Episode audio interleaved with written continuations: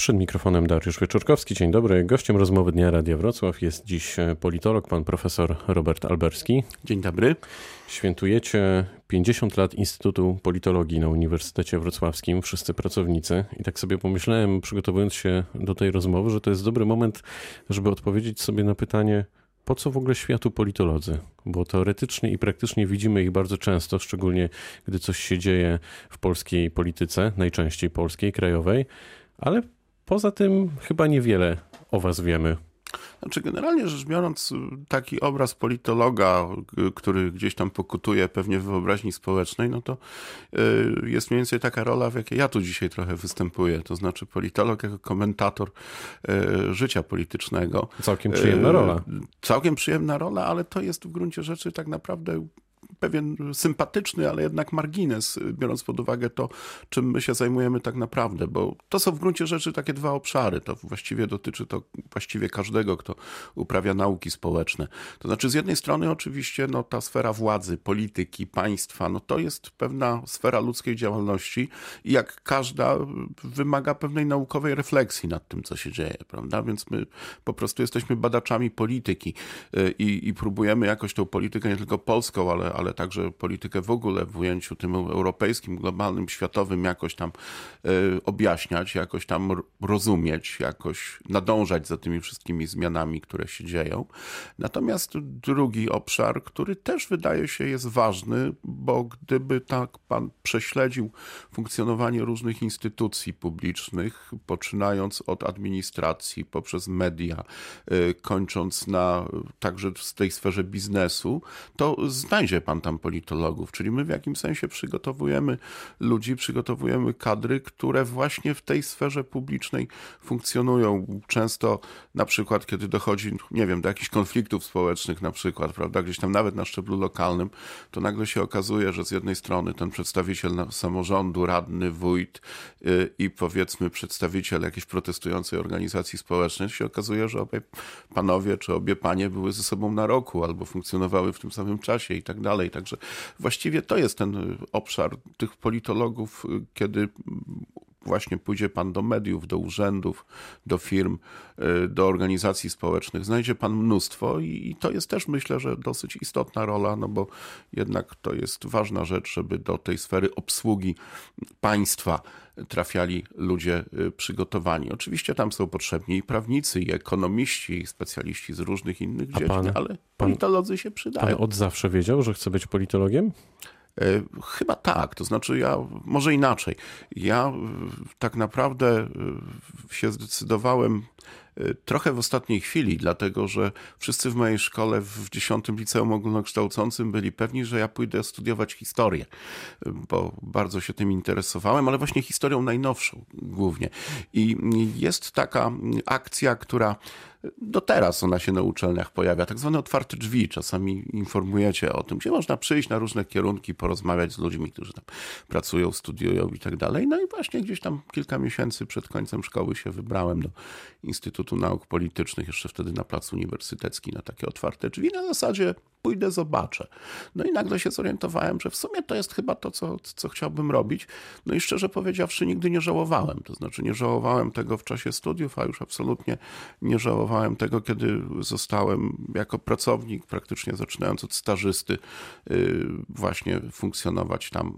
Y, praktycznie cały czas pracuję w tym samym zespole, zajmuję się systemami politycznymi. Gdy, I to jest to, co chciałbym robić. A gdy spotyka się pan ze studentami, e, to to to są świadomi swojego wyboru kierunku studiów e, młodzi ludzie, czy w jakimś sensie jest to dzieło przypadku? Widzi pan też e, trochę w pewnym sensie siebie w tych młodych twarzach? Różnie. To znaczy te drogi, które prowadzą do, na konkretny kierunek, to są, to są zawsze bardzo różne. To znaczy zdarzają się oczywiście pasjonaci i na każdym roku takich pan spotka, którzy absolutnie żyją tą, tą sferą studiują, ale także działają, gdzieś znajdują się w różnego rodzaju takich rolach, również społecznych, politycznych, bardzo szybko. Natomiast oczywiście są także i tacy, którzy trafiają na studia dlatego, że nie mają żadnego pomysłu, co ze sobą robić. I taka dosyć obiegowa opinia jest taka dzisiaj, że ta politologia to po pierwsze łatwo się dostać, dzisiaj po drugie to studia może nie są takie trudne, więc jakoś to tam się przetrwa. No dostać się rzeczywiście łatwo, z tą łatwością to chyba nie jest tak do końca, bo sporo nam osób rezygnuje ze studiów i to z reguły dość szybko. Natomiast ci, co zostają, no to powiedzmy, jak już przejdą tą jedną, drugą sesję, to już zostają z nami do końca.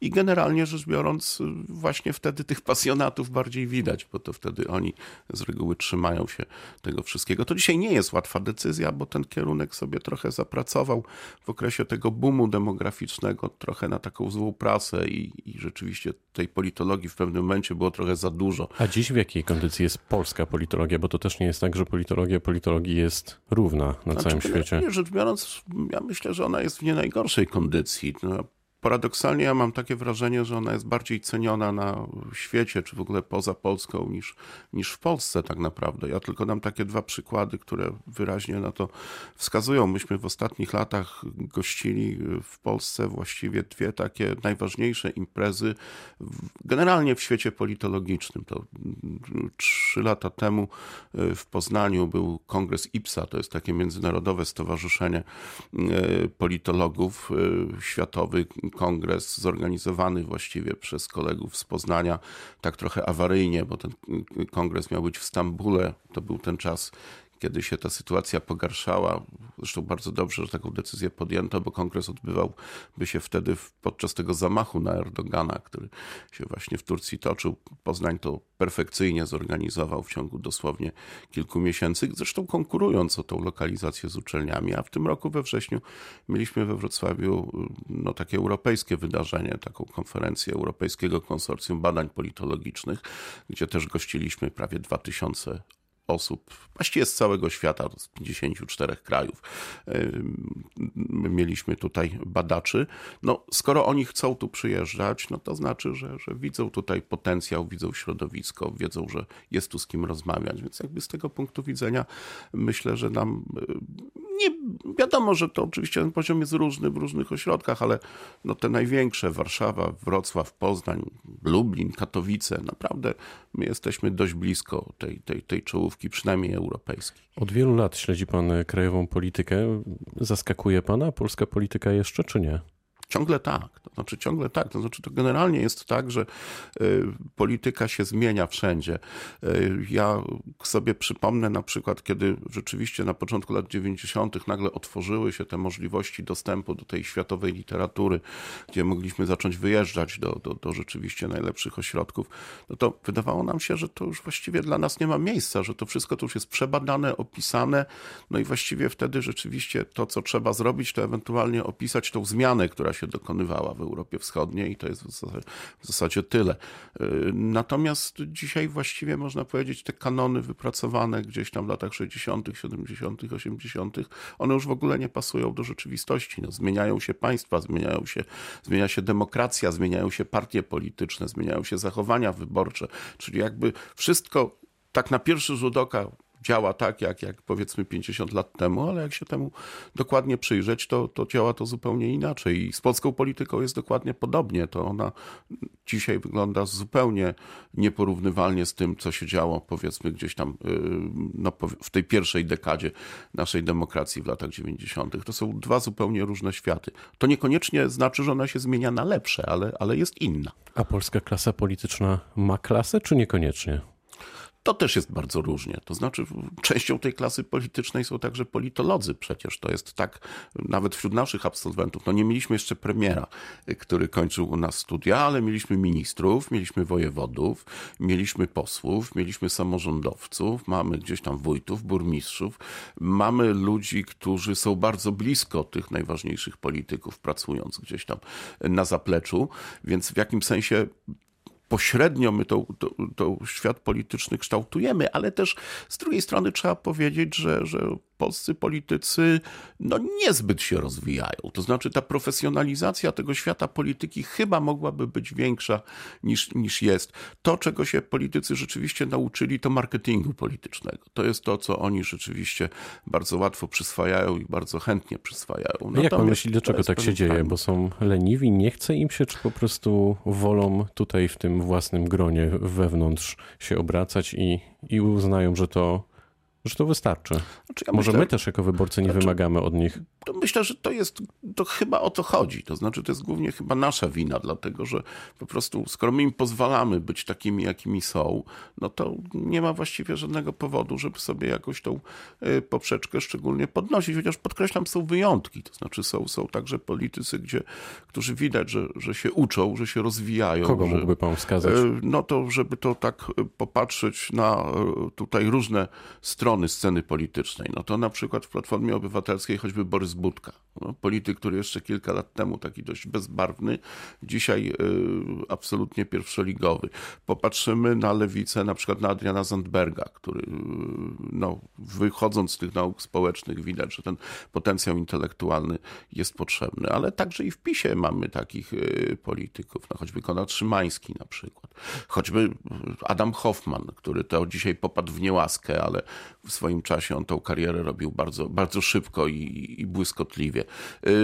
Jest spore grono w ogóle we wszystkich partiach ludzi, którzy teraz chyba być może dają jakąś szansę na to, że ta polityka się trochę odmieni i A Jacek odnowi. Sutryk, prezydent Wrocławia, jest jakąś nową generacją polityków? Oj tak, on, on już rzeczywiście będzie reprezentował trochę, choćby też z racji wieku, to, to, to generacyjnie e, występuje. To jest człowiek, który rzeczywiście już reprezentuje właśnie trochę tą nową generację, taką bardziej otwartą, bardziej skupioną na kwestiach takich partycypacyjnych, rozmowie z ludźmi, z, z, a- jego aktywność w mediach społecznościowych bardzo wyraźna, właśnie dbanie o ten przekaz, który y, no, ma dokładnie tłumaczyć co, dlaczego starał się robić. To jeszcze nie wszystko wychodzi, bo, bo tutaj Jacek Sutryk się jakby znalazł trochę w tej y, pierwszoligowej takiej polityce miejskiej, praktycznie trochę nagle, bo on jednak był trochę na zapleczu, ale widać wyraźnie, że ten potencjał jest i myślę, że on to będzie rozwijał w najbliższych latach. Tutaj jest jeszcze cztery lata kadencji, także jeszcze sporo czasu przed nim. Za nami wybory parlamentarne, przed nami prezydenckie. Jakiego rozstrzygnięcia się pan spodziewa? No ja tutaj pewnie ni- niczego odkrywczego nie powiem, to znaczy będzie na pewno druga tura i w tej drugiej turze będziemy mieli Andrzeja Dudę na pewno, no i będziemy mieli prawdopodobnie osobę, którą w prawyborach wyłoni Platforma Obywatelska, No właśnie, Koalicja wczoraj, wczoraj objawił się pan Jacek Jaśkowiak, prezydent e, Poznania. Myśli pan, że to może być taki hmm, as z rękawa wyjęty? Pytanie, pytanie jeszcze, czy ktoś go wyjął?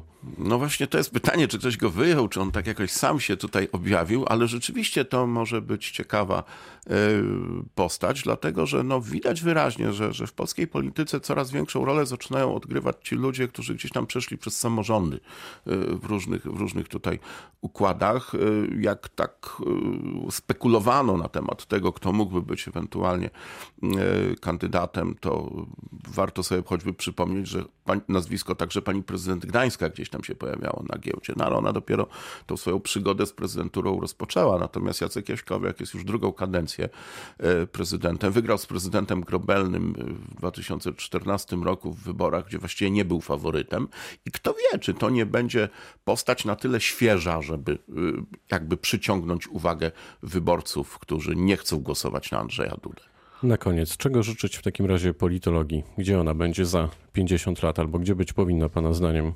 Znaczy, ja myślę, że politologia przede wszystkim powinna pozostać sobą, to znaczy rozwijać się przede wszystkim jako nauka i starać się jak najbliżej właśnie dociągać do, do, do tego światowego poziomu, tak żeby ten poziom naukowy, który y, reprezentują te ośrodki politologiczne, w tym także mam nadzieję nasz, y, no był po prostu wysoki i żebyśmy coraz bliżej byli tej czołówki. To tego życzymy, powiedział politolog, pan profesor Robert Alberski. Bardzo dziękuję za spotkanie. Dziękuję bardzo. To była rozmowa dnia, pytał Dariusz Wieczorkowski. Dobrego dnia.